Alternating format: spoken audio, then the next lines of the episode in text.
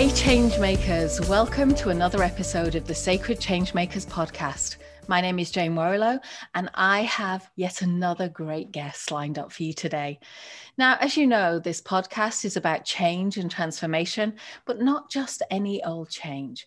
We believe in change as a positive force for good in the world. And it really lies at the intersection of three things. That's personal, professional, and social transformation. So come with us on a journey as we go behind the scenes with people who are making a real difference in our world.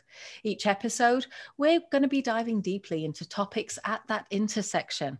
Sometimes we'll be interviewing thought leaders, and sometimes we'll be leading, deep dive conversations, tackling the challenging issues of our times. Now, before I introduce today's guests, I want to ask a quick favor. It won't take a minute. And I know everybody asks for this for podcasts, but would you please go to iTunes or whatever app you're listening to, subscribe and leave a rating and review. It really helps us to share our message of inspirational change with as many people as we can. And it helps our guests get their message out to the community too. So thank you. Okay, our guest on the podcast this week is Sarah Santacroce, and I love her work as she is changing the current marketing paradigm. 12 years of running a successful LinkedIn consulting business inspired a yearning in Sarah to create a global movement that encourages people to bring more empathy and kindness to business and marketing. As a hippie turned business coach, Sarah hosts the Gentle Business Revolution podcast and works with heart-centered entrepreneurs to question their assumptions when it comes to marketing and give them permission to market their business their way, the gentle way. So Sarah shares a fresh perspective and she doesn't shy away from calling things out that no longer work for many of us when it comes to the current marketing model. So welcome, Sarah. I'm so excited to be here. Thanks so much for having me, Jane. You know, I am really looking forward to our conversation today and kind of hearing more about, you know, what gentle marketing means to you and this revolution that you're talking about, but also kind of your work in general, because we've been in like the same circles, I think, for a while now. So I'm really looking forward to digging in.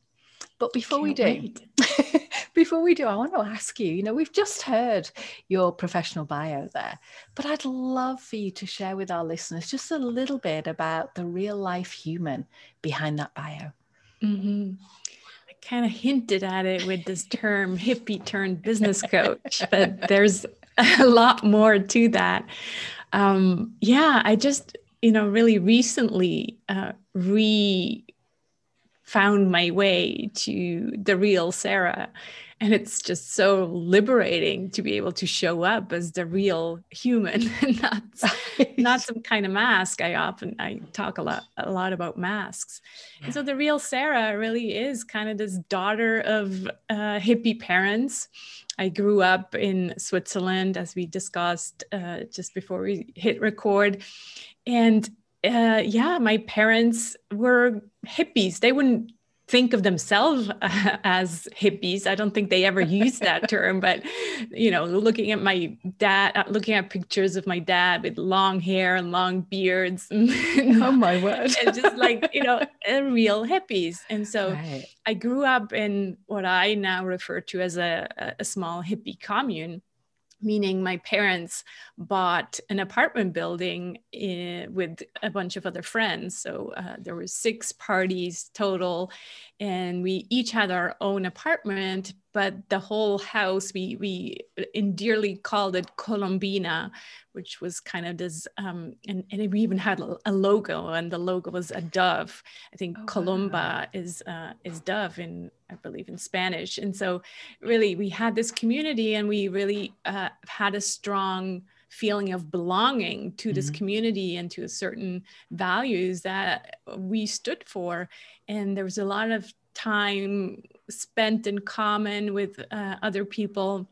I remember clearly I was a child, so my experience was different from my parents, but there's a lot of discussions and meetings, and a lot of decisions had to be made in common, like who's going to take care of the compost and who's taking care of the gardening. And there was, you know, some arguing probably as well, or that's at least how I perceived it. But there was always, they always found solutions, like the grown-ups always somehow found solutions. And it was just like a very fair environment that I grew up in. And when I started working with clients, I also noticed that that brought a lot of grounding. It was just like, I grew up with this thinking I can do anything. Like there was no, right or wrong. There was no, we talk a lot about women and empowerment. To me, it was just clear. I have exactly the same rights or possibilities than anybody. And so it gave me a lot of grounding, I think. So that was the upbringing. And then strangely, or kind of typically, I guess, as teenagers do, it was really hard to grow up in an environment that was so different from anybody else. Like I went to a normal public school and nobody else had this kind of experience. And it was almost embarrassing to me to be so different. Like I remember, all my school friends being picked up by their dads in the car, and my dad came with his bike and these funny spikes on his pants. So it was just like, the most embarrassing situation for a teenager. And so after moving out from home, which I did quite early, at 18, I decided, okay, I'm going to move to Paris. I didn't feel like I wanted to go into university. That felt too constrictive and too kind of like what everybody else was doing. So I wanted to do something different. And I moved to Paris for a year where I, deepened my French and really had a good time, and then moved back, but never really moved back home.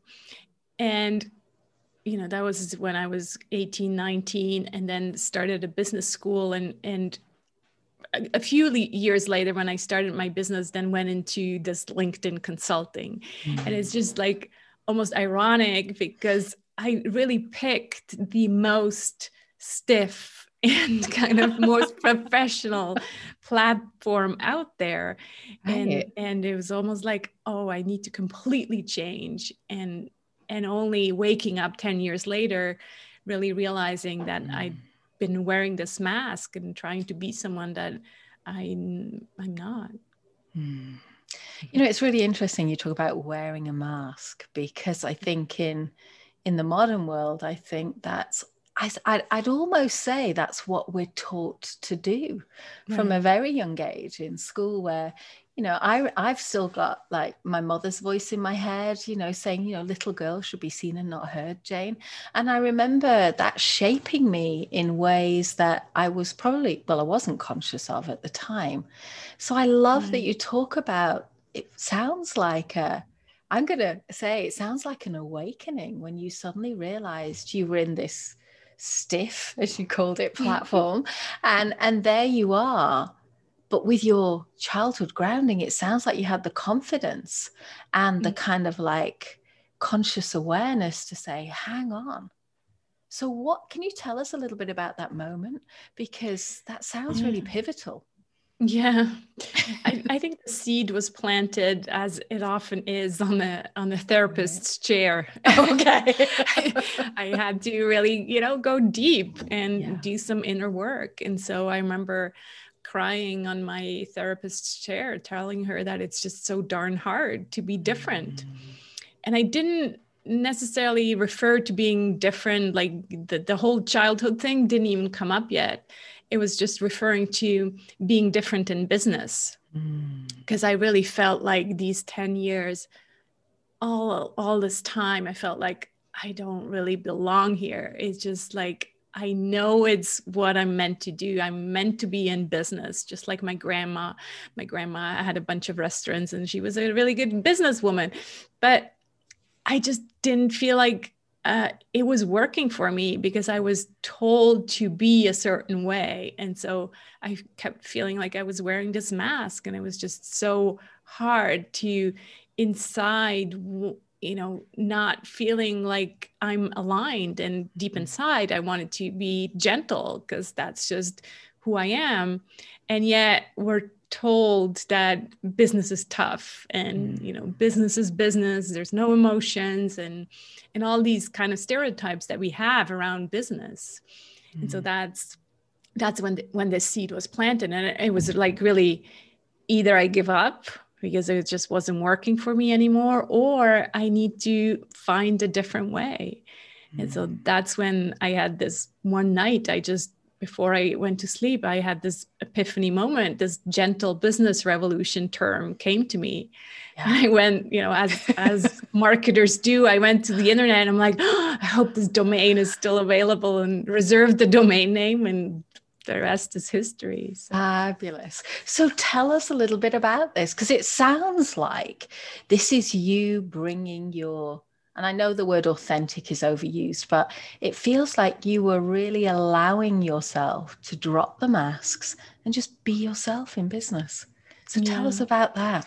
Yeah, it really reminded me that so much of what we're taught is not actually feeling authentic to a lot of people. And that I think it was kind of my calling to give people permission to say, well, do it your way. The funny thing is, I've done everything differently in my whole life, except for business. In business, I always thought, no, this is just how it works, right? And it just needs to feel a bit awkward, because that's the business area. That's where you know, things are different. And so I was like, well, if I can be brave enough to do things differently, then I think I have a message that I want to share with people and encourage them also. Because clearly every client I ever worked with, they always said, I hate marketing. It's just like, I just don't enjoy it. And so I thought, well, let me dig a bit deeper. Why do people hate marketing so much? There must be a reason. And the reason, there was two reasons. First, it was, again, they were not in alignment with what they're being told, how it's done. And the second reason is really this anxiety. And that was a big topic that I really discovered. And it's the anxiety that it creates for us marketers, entrepreneurs, coaches, that have to do the marketing. But it's also what I noticed is even on the receiving end. So even as consumers and, you know, us receiving emails or us seeing how other people market their business, even that creates anxiety, because it kind of, the marketing, the hype marketing is always based on exclusion instead of inclusion, meaning, you know, we see messages like, you know, this is how you get a 6-figure business or 7-figure, right? These typical headlines that we see all the time. The thing is, if you're not at the 6 or 7-figure business yet, well, what does that create? It creates feeling of exclusion and I'm not enough. I haven't made it. I'm never going to make it. I'm a loser. So all these feelings that are being triggered by marketing, that instead of, you know, making people feel good and saying, hey, I can help you, this is a solution, they almost kind of like do the opposite effect and make people feel like, oh my God, I can never figure this out and I'm such a loser. So. And I love the way you describe that, because I've never actually thought about the anxiety that is provoked through marketing. And I've definitely experienced it in myself. And it's really interesting because, you know, of course, I've been self-employed now since 1996, which is a long time. But, and I remember the first time I'd moved from a consultancy where I was selling products and programs and then setting up my own business. I remember how personal it felt. Yeah. I actually remember thinking, oh no, like I've got to sell myself now, right? Which I now know over the years is not true at all. But I felt like I'm going to be really honest, and this is quite extreme, but I actually felt this way. I felt like I was often prostituting myself out in a way. Mm. And so I love the title that you gave our conversation today, because marketing and selling with integrity and kindness is almost the opposite of what I think of, to a certain extent, even today, when I think of marketing and selling. It's almost like I go, okay, this is marketing, that, you know, or I'm going to sell or whatever. And that's certainly, I think, true for a lot of people out there. And a lot of our listeners, I'm sure, will really relate to that anxiety. So how do we do it differently? And the most important question I really want to ask you is, does it really work? Yeah, that's what our left brain wants to know. That's right. Our left brain wants to know numbers and stats. And I'm going to be honest with you, Jane, there's this kind of limiting belief where we think gentleness is not going to sell. Yeah. Because gentle is almost like this word that we're like, yeah, that's just too soft. That's not going to, survive in the business world. And the other thing is, what I noticed is that the gentle marketers, so people who use more kindness and empathy and all of those things, they're not necessarily the examples who are yelling the loudest and who are saying, I have this $1 million business, or, you don't hear them. And I would add to that they are maybe also the ones defining success a little bit differently. Than the loudest gurus out there, where to them success is, maybe all about the money, or maybe they just haven't thought about their idea of success. I think that the topic of defining your own idea of success is a big one. Yeah, because it, and I'm not pointing fingers, because remember, I was there too, kind of always, wanting more and struggling and so that's not the conversation, but it's in a way, the conversation is to pause and really say, well, am I working towards a business that gives me joy and that works for me? So in a way, it's almost like the counter question to does it work is, well, is what you're doing right now, how you're marketing your business, is that still working for you? And what I mean by that is, not only does it make money, but also, do you feel good? Do you have fun? Is there a lot of joy and beauty in your business? I have found, a lot of stories of gentle marketers who are successful in their business. And yes, it's totally possible to build a business based on kindness and gentleness. It's just that we have to look a bit harder for those stories, because those are not the ones who are going to sell you their 5-step template, and, tell you how they made $1 million and now you can too if you just buy their $2,000 webinar or whatnot. Right.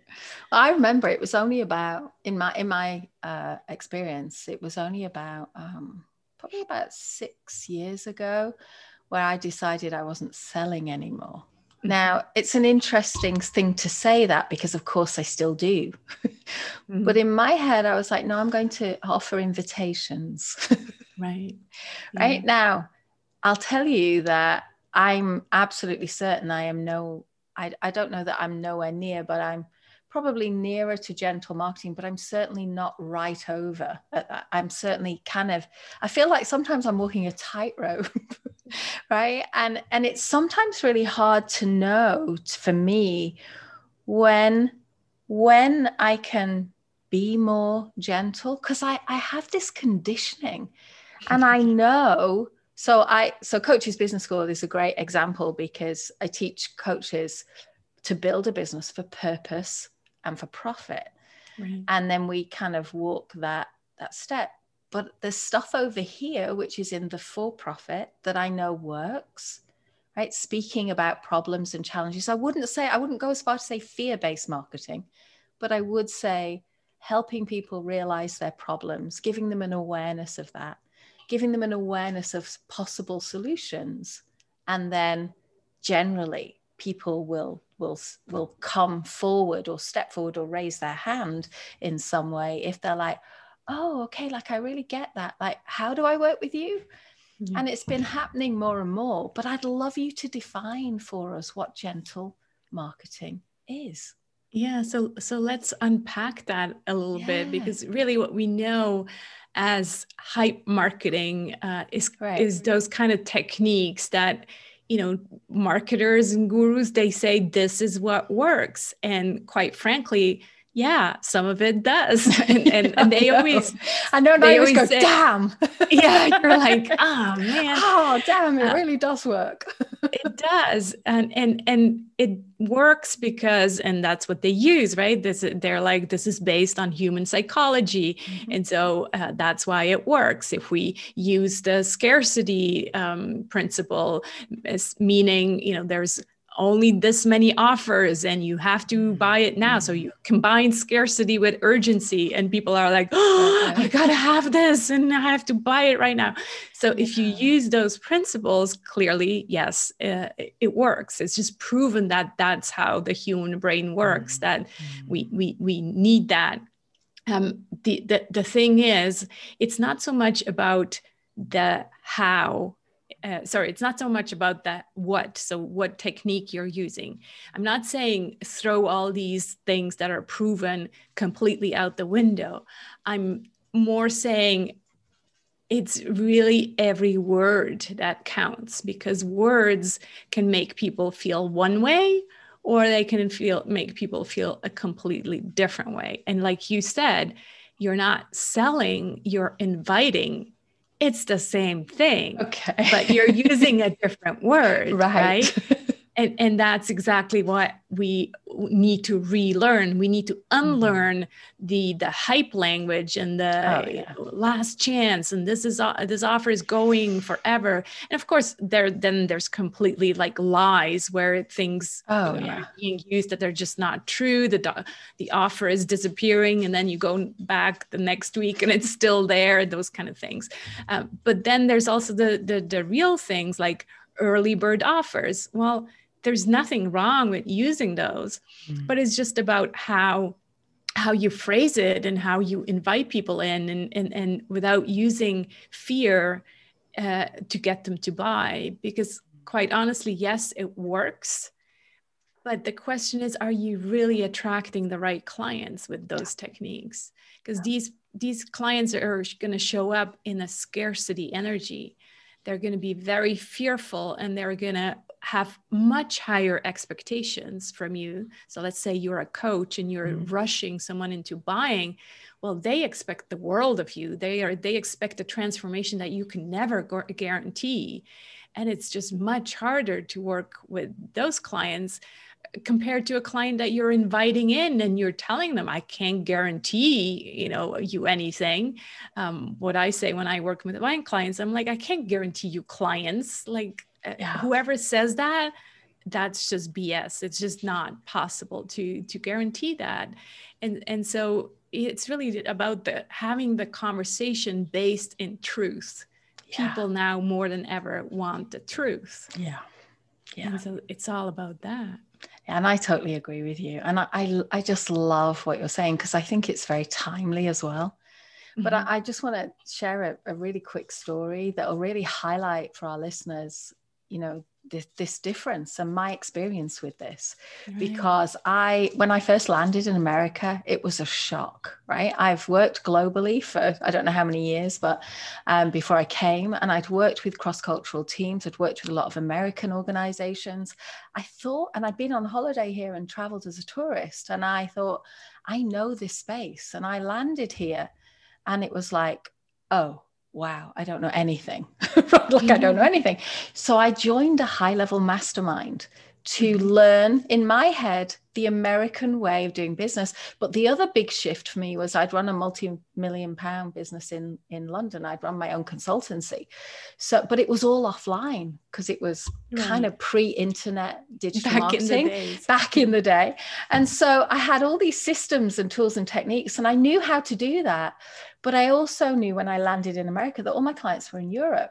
So I was like, okay, I need to sort out this digital thing as well. So I was in this very open-minded space, and I learned the killing it, crushing it. I was with all the internet marketers, and I just assumed this was the way business was done in America. And it was very hard for me. And I remember I went into... So after the first mastermind where I'd learned some stuff, I went into a second mastermind, and this was a better one.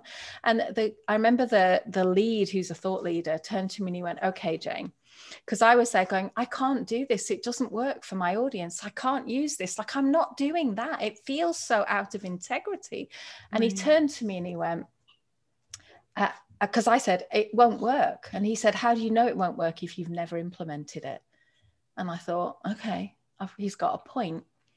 So I thought, okay. So I went back and I implemented it almost word for word, what I was meant in his view to do. Oh my word. So the first thing was it worked, right? I got a lot of attention and I got a lot of buyers, but just like you're saying, Sarah, they were the wrong people. But in addition to that, I got so much complaints from people who knew me, and all the people coming in were mainly people who didn't know me, and I was losing my old audience. And it was so painful for me because I'm trying to explain that it was an experiment, it was a test, and then because this was before GDPR and all that, and I literally lost, I don't know how much of my community during that time. And it's taken me a long time to get that trust back, because what it did was I just lost trust. So if you're listening, I want you to really listen to Sarah, because I had to go full circle to come back to me. But the other thing was I did learn digital marketers through the internet marketing world, but I had to go there to learn what works, to be able to kind of morph it into my style of invitational marketing. Yeah, it sounds like our stories are very similar. and again, it's not that we're saying don't market anymore. No, that's not at all what we're saying. Is like, find out what's out there. And, you know, there's a lot of things out there nowadays. And then I talk about the marketing superpowers. So really focusing on the one or two things that give you joy, that also obviously talk to your ideal client. So meaning you're not wasting your time spending it on Instagram if your audience is actually on LinkedIn. And really finding this intersection of those places. Like, why would you spend so much energy doing something that you don't enjoy? Right. Like, I hear this over and over again. You should have a Facebook group, a free Facebook group that, you know, was the best thing since sliced bread for like a long time. And it still is. You still hear a lot of people telling you that that's what you should do. It's just not my thing. It's just not me to be there all the time and engage, where for someone else, they're really good at that. That's they're thriving on that. So it really is about, I call kind of the gentle marketing is a blend of personal development and, you know, really down to earth and pragmatic business advice. Because I feel when I analyzed those gentle marketers that we talked about before, the ones where they have a business that works, what I realized is that, yes, they figured out the marketing things that work for them, but they also spent so much time on the being, not just the doing. They really figured out who they are, what their story is, what their values are, before they go into the avatar. You know, every marketing program out there talks about the avatar, But what if you spend all these years attracting this avatar and then you find out that you're just not a good match? That's what happened to me. And so it's just not, you need to start with yourself. And we mentioned before, this authentic, this word authenticity is kind of overused. Why? Because it's almost like it's become a prescription. You have to do authentic marketing to be perceived as authentic. That's not a thing. You cannot do authentic. You have to actually, spend the time and figure out who you are and bring more of you to your marketing. You can't just copy or attend a course on authenticity. That just doesn't work.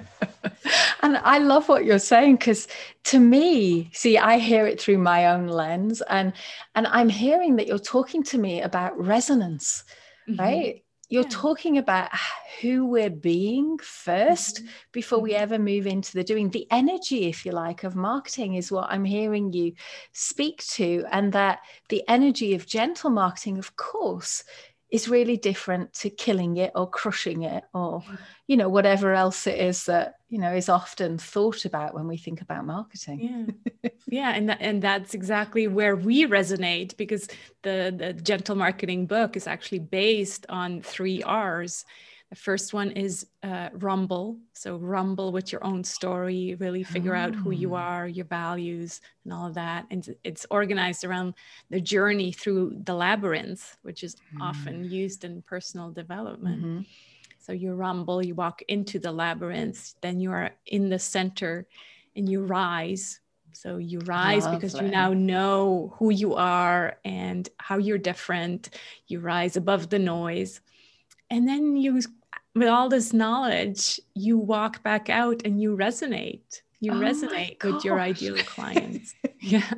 I love it. I didn't realize we had such an overlap. That's amazing. I know. That is amazing. So I love that. And I love the rumble and then the rise, because for me, I think I particularly love the metaphor of rise right now, because when I think about what we talk a lot about in Sacred Changemakers, one of the metaphors we use is that a rising tide lifts all boats. And if there's a time for us to really rise now, I think this is the time that's really calling for each of us. And it's easy to step into, we need the United Nations Sustainable Development Goals. We all need to come together and have a wee conversation. But we can't do that until, as individuals, we empower ourselves to rise in that way, because it's easy to forget that the so-called we that's going to change the world is actually us as individuals. And I just would love you to speak to that in some way. Yeah, you're so right. And it's so, like, I see so many of our colleagues and yourself talking about this in terms of leadership, right? That this is such an essential part. If you're going to show up as a leader, well, before you're going to lead others, first deal with your own story. Yeah. And it's exactly the same thing for entrepreneurs and business owners. I think before you go out there and want to make a difference, you need to really go in deep first. And I really also see, I love this quote by Raj something. I'll send you the names if you want to quote it. Yeah, please. So it's something along the lines of marketers in the 21st century really being healers. So yes, I think I've read this. You read that quote? Yes. Wonderful quote. So really, us showing up with this idea of using marketing to heal. But again, if we want to heal others, heal our clients, we need to also first apply self-care and heal ourselves. And that takes time, takes courage, it takes showing up and really doing the work. Yeah, it really does. It really does. So in terms of the gentle marketing revolution, I mean, where are you, what's your vision for this in terms of, because I've heard you tell me a very personal story about this, how this came about, But I'd love to know, like, why this exists, not just from your perspective, but from the vision that you have for, it sounds like a movement to me, yeah. Sarah. So. Yeah, I really see it as a movement, and I see it as a movement from the people, mm-hmm. like you alluded to before. You know, it's great that we have the 17 Sustainable Development Goals. It's great that we have, you know, big corporations starting to think more about purpose and all of that.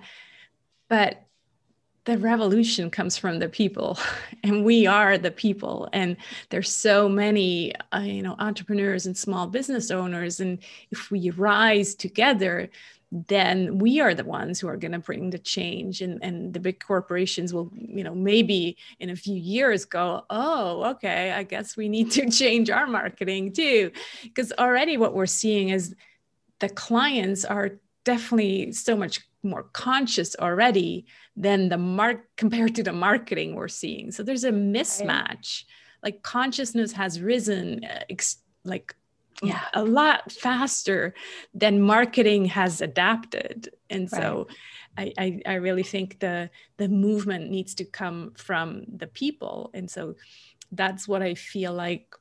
That's where I think I can make a small difference and mm-hmm. really bring people together who feel the same way and say, yeah, let's have these conversations around, you know, finding a way where we, just like you said, have profit and purpose, where we mm-hmm. create businesses that feel beautiful to ourselves, where we find joy, and at the same time make a profit, maybe not just to, you know, sustain our lifestyle, but also being able then to make a bigger difference. That's really what this is all about. So it's just holding the space. I see myself as someone who's able to hold the space to bring up this topic and have conversations around it.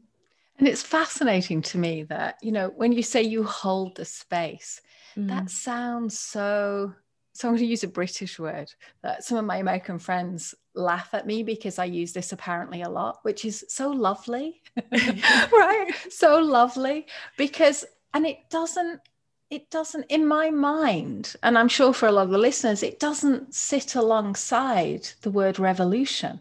Mm-hmm. You know, when you say revolution, I think of the people rising up, but not necessarily in a gentle way, more like what we've seen with Black Lives Matter or the Me Too movement, mm-hmm. where people are really defending and mm-hmm. and trying to be heard and using some, what I would think of as maybe more masculine tactics, which is where I want to come with my question for you, which is, I know because I've had it said to me, I'm sure you've had it said to you. So I'm going to rest on that assumption for a minute, which is, isn't this just a feminine thing?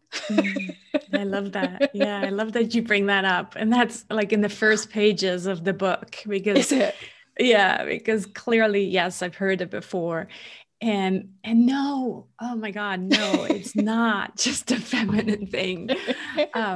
No, I think I always address, you know, every sex, so that it just, like, even the word gentle, if you think about gentlemen, there's a gentle gentleman, right? And I just think it's more about the energy and the mindset. So yes, of course, right now, there's more women who are interested as of today in this kind of movement.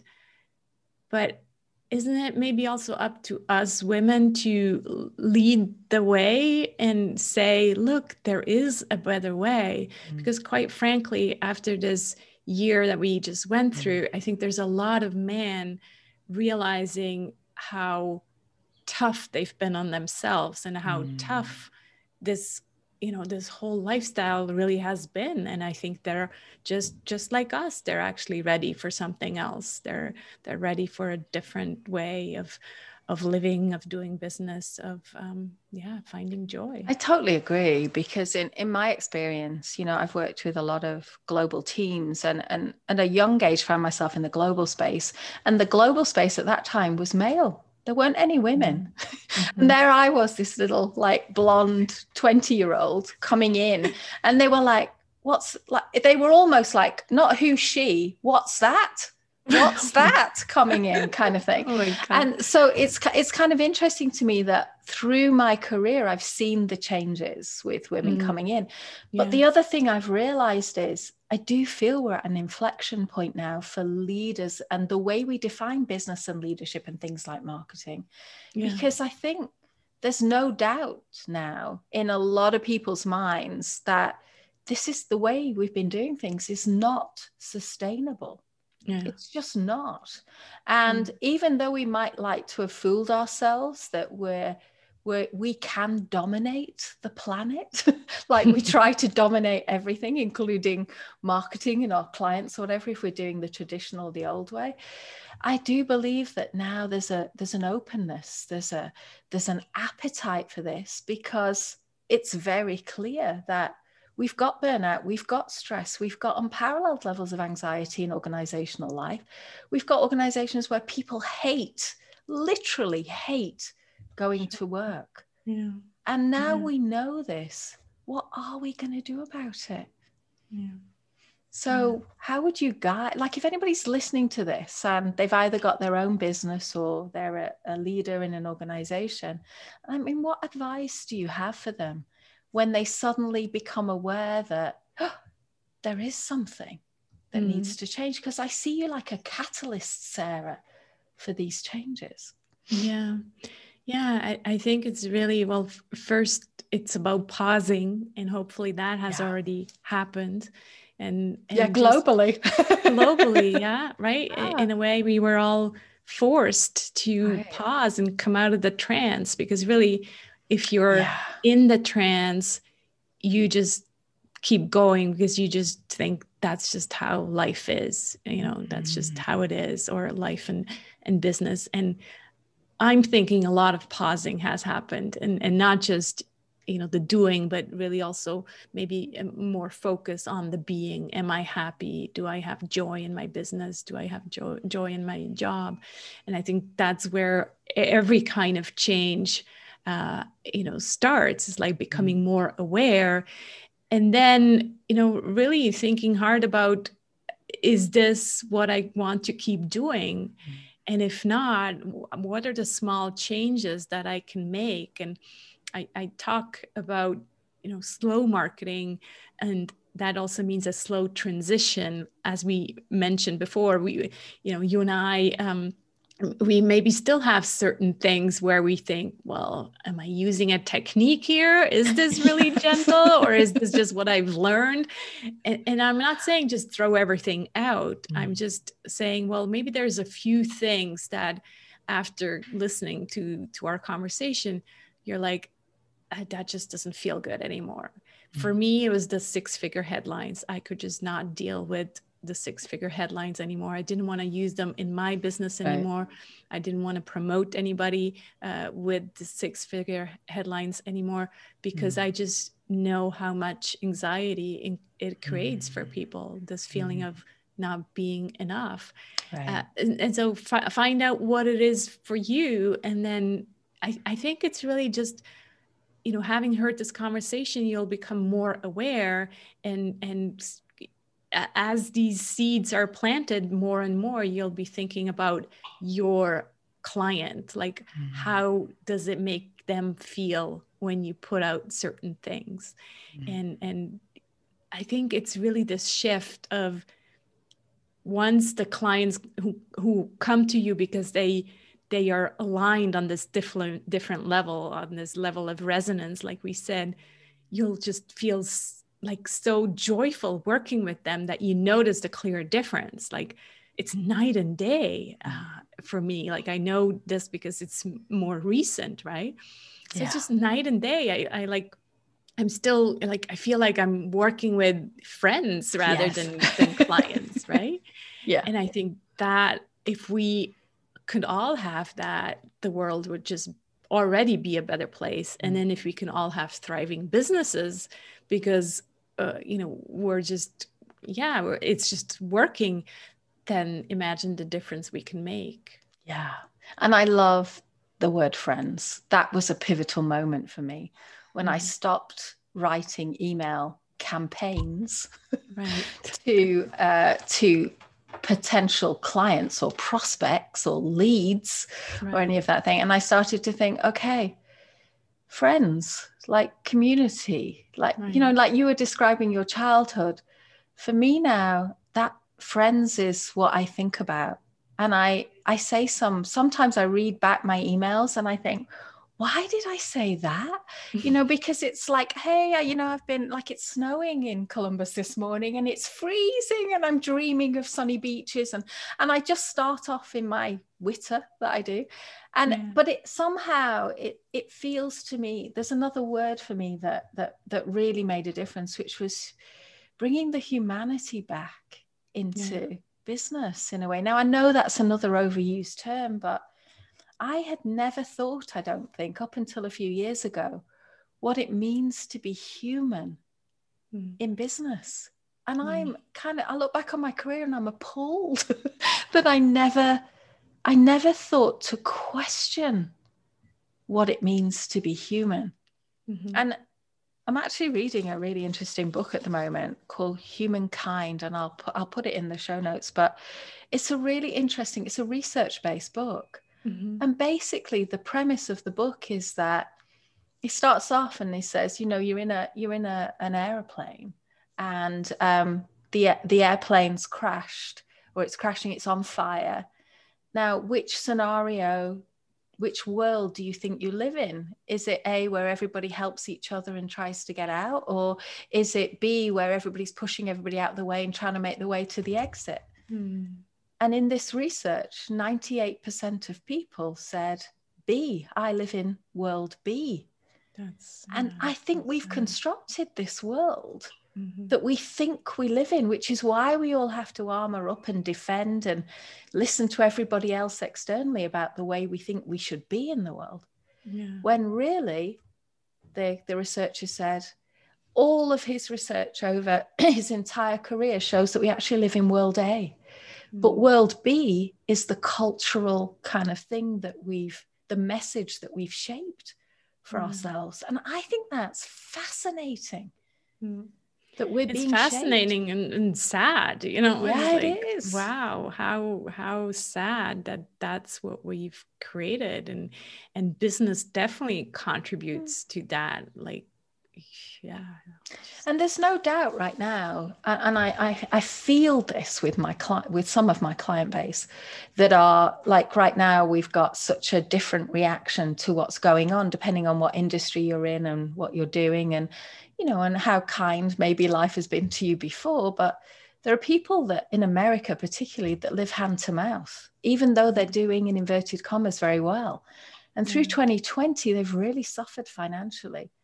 And now there's people that say, well, I need money to survive right now. I need it, and I need it now. I don't have time to pause. What would you say to those folks about how they can survive through this time? Because when I think of gentle marketing, I'm lucky that I've had the luxury to pause, to reflect, to really shape consciously what it is I want to do. But not everybody has that access. Yeah. I would repeat that it's a slow transition to gentle marketing, and to be very gentle with yourself. Yeah. So meaning if you have a product or a service that makes you money, you know, and quick money that is working, and that's just what you need to pay your bills, please, you know, don't throw that out. That's what pays your bills right now, while maybe that gives you a bit of freedom and flexibility to, you know, start paying a bit more attention to this awareness that we discussed. But yeah, I wouldn't want anybody to say, you know, to be too proud and say, okay, fine, I'll just, you know, cancel everything, but then be in a financial distress. Not at all. I think the seed is planted. And so if we know that that's where we want to be, we will get there, and it doesn't matter, how fast or slow it is to get there. I think it's really important, and even for myself, I have a product on LinkedIn that's called the LinkedIn Profile Quick Fix. It's like the quick fix. Like, it couldn't be more funny than that, and yet that sells really well, because what people want is they want to quickly fix their LinkedIn profile. Yeah. So that I'm not going to take that off the site right now just because it's called quick fix, which doesn't really, fit with gentle, because as I'm transitioning also into, being the leader or the founder of the Gentle Business Revolution, I still also have bills to pay. So I think we just need to be very honest with ourselves as well and say, these certain things, I will keep doing them because they pay my bills right now. Eventually, I want to transition out of them because they just don't necessarily feel good anymore. Yeah. And I'll get there. What I would also like to say, though, is, the hustle, the whole hustle mentality. Just because you need money now doesn't mean you need to do more and more and more. Yes. Doing more is not what gets you more clients or what gets you more money into the door. I'm convinced of that. Yeah, it's doing it differently and just coming up with creative ideas. But if you show up with the scarcity energy, people feel that. And that's just not what's working. Yeah. And I really want to highlight that distinction you made there about a time of transition, because I notice also with my clients that when seeds are planted, because that's another great metaphor I talk about a lot, which is we're not hunting for clients, we're gardening. Right, you see? And I love that metaphor for building a business, because it is slow, but I've never used that word, slow marketing. I think that's a really good way of talking about it. So that distinction of transition is really important here, because I think too often when seeds are planted, we want to go from one extreme to the other. And we forget that it's kind of like a pendulum swing, and it's all, and change is much more like a step-by-step kind of process, especially if you want it to be sustainable. So I love that you're speaking to that, plant the seeds and then recognize you're not there yet. And that's okay. Yeah. You're on your way. You have the intention there, and you're still navigating what you need to navigate, the complexities of life and business, which never go away. Yeah. So I would just add to that also, Jane, is surround yourself with people who think alike, so that you don't feel alone on this journey. Because speaking from experience, I can tell you, you question yourself a lot of times. Oh, yeah. You explained it before as well. You've trained your audience to, to buy whenever you have a sale, or to you've attracted a certain audience. And then if you're changing completely, then, people are like, what is she talking about? Yes. I don't get it. Yes. And so, you'll feel like you're going to be in this liminal space where you're like, I don't know, this thing is not working. I'm feel so alone. So surround yourself by people who are convinced also that that's the way, and listen to Jane's podcast, because you'll get constant inspiration for, being on the right track. And your podcast too. And mine, But, as you were speaking there, it was I was just like, in my head, I was just like, yes, because I remember 12 years ago, that first mastermind that I was in. Oh my gosh. I remember really realizing that the whole group was going this way and I was going this way.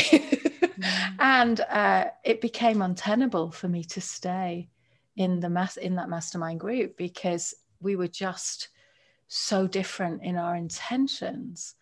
And it was interesting because it was so obvious to me, and I think it was probably obvious to them as well, but I didn't realize it was also a little bit of a cultural difference between Europe and America in ways that I hadn't quite understood fully. And now I've lived here for 12 years. I get it much more, because here people are very money oriented, almost, because they have to be.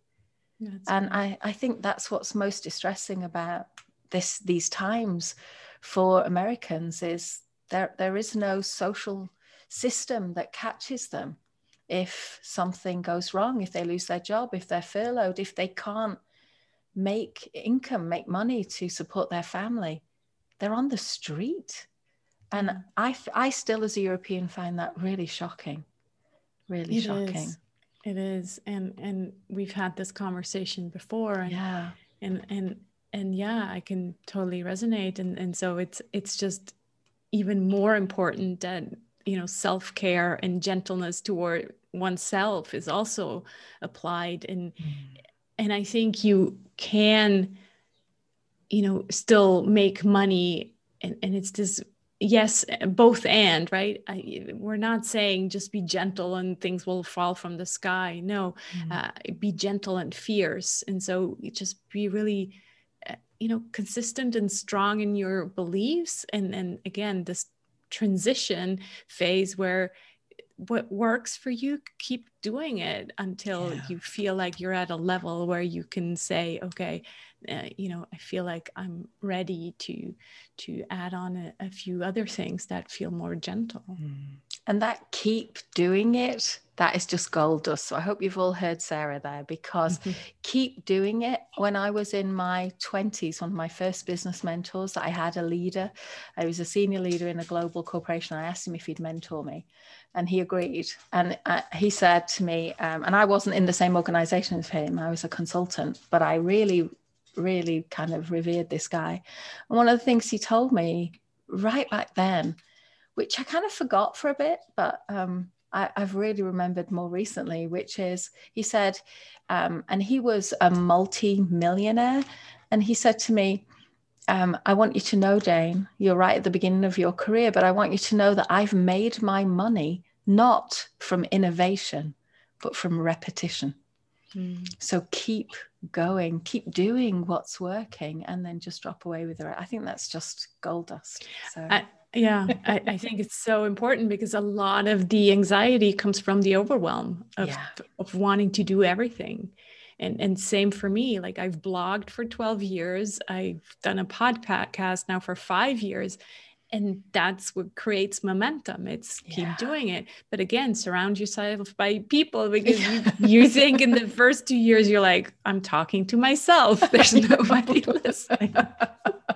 That's so true. That's so true. And I think community is so very important now in business, is really building, those like-minded people, gathering. I mean, I don't even know that I'd say building, but more gathering people together, so that we can get that group think going and learn from each other. I think that's really important. You have a group, don't you, Sarah?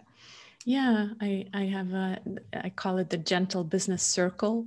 So that's where we come together and have these conversations about, marketing and business a different way. And you're so right about the community. And when I looked at the 7 P's of marketing, it's kind of a concept that's been out there for a long time. I thought, well, I could work with that, but there's a few of those P's that just really don't resonate anymore. And they're also not aligned with the brick or with the online businesses that we all have. They were like, kind of more brick and mortar oriented. And so I threw some of these P's out and brought in new ones. And one of the new ones is partnership. Community didn't start with a P, but partnership did. And that's really what this is all about. It's this idea of partnering, yes, with others, other entrepreneurs, but partnering with your people, partnering also with the world. So making the world a better place, and partnering, who knows, with the divine, and just kind of, looking at business not as this lonely wolf that just has to do everything and figure out everything by ourselves. Yeah, that is so important. Yeah, it really is. Thank you. Okay, so I'm noticing the time, and I just want to ask you one final question, which is, you know, if there's something that you would have liked to share with our audience today, you know, what might it be? Maybe I can just hold up the mandala of the P's. So I said earlier, so the 7 P's existed already. What I did is I saw it, you know, the 7 P's are basically individual circles for those who are listening on the podcast. They don't see the mandala. But what I thought of is like, well, marketing is a creative process. What kind of image can I use to display that? And the mandala came to me, because the mandala, really what it is, it's a creative circle, a creative process that brings us to our center. And so if we market from within, if we market from our center, then we're really, you know, marketing in a gentle way, because we're bringing the whole human side to our business. And so the 7 P's of gentle marketing are passion, personal power, people, product, pricing, promotion, and partnership. And so, as you notice, the first ones are more of the being. And then the pragmatic ones are product, pricing, and promotion. So they're more of the doing. So it's really this blend of, you know, let's focus on the being first, and then let's also get shit done and, you know, work on our business and marketing. We're so aligned. In Coaches Business School, I talk about be more, do more, so you can give more. Yeah, exactly. I love that. Yeah. Yeah. So if people would want to find out more about these 7 P's, they can go to sarahsantacroce.com/1page, the number 1. And I'll put that in the show notes as well, so that people can easily access it. That's great. Oh, Sarah, thank you so much. I didn't realize how aligned we were, but it's lovely to talk to you. And I love this idea of the gentle marketing and business revolution. I think it's just so needed in the world right now. So thank you. Thank you. Thanks so much for having me. And I just want to mention the book, because that's coming out tomorrow as we're recording this on February 16th. And it's called The Gentle Marketing Revolution, a Radical Business Approach to Get Clients with Integrity and Kindness. All right. Thank you. Thank you. Okay. That's all we have time for today. Thank you so much for listening in. Now, before we go, I want to remind you that all the resources and links for our guests are in the show notes at sacredchangemakers.com. And our growing community of changemakers are actually our sponsors, who help us to keep doing our work in the world. We're a network of people committed to making the world a better place. We support each other to grow personally and professionally, and together we're making a direct impact aligned with the United Nations Sustainable Development Goals, all visible on our website. So if you're interested, I invite you to take a look. It's time to build a bridge from what you want in life to include what the world needs from you. Together we can make a meaningful difference. Again, you can find us at sacredchangemakers.com. And if our episode resonated with you today, I hope you'll consider joining us. So for now, I just want to say thank you. Thank you for listening. Thank you for your efforts and intention to make the world a better place. Until next time, lots of love.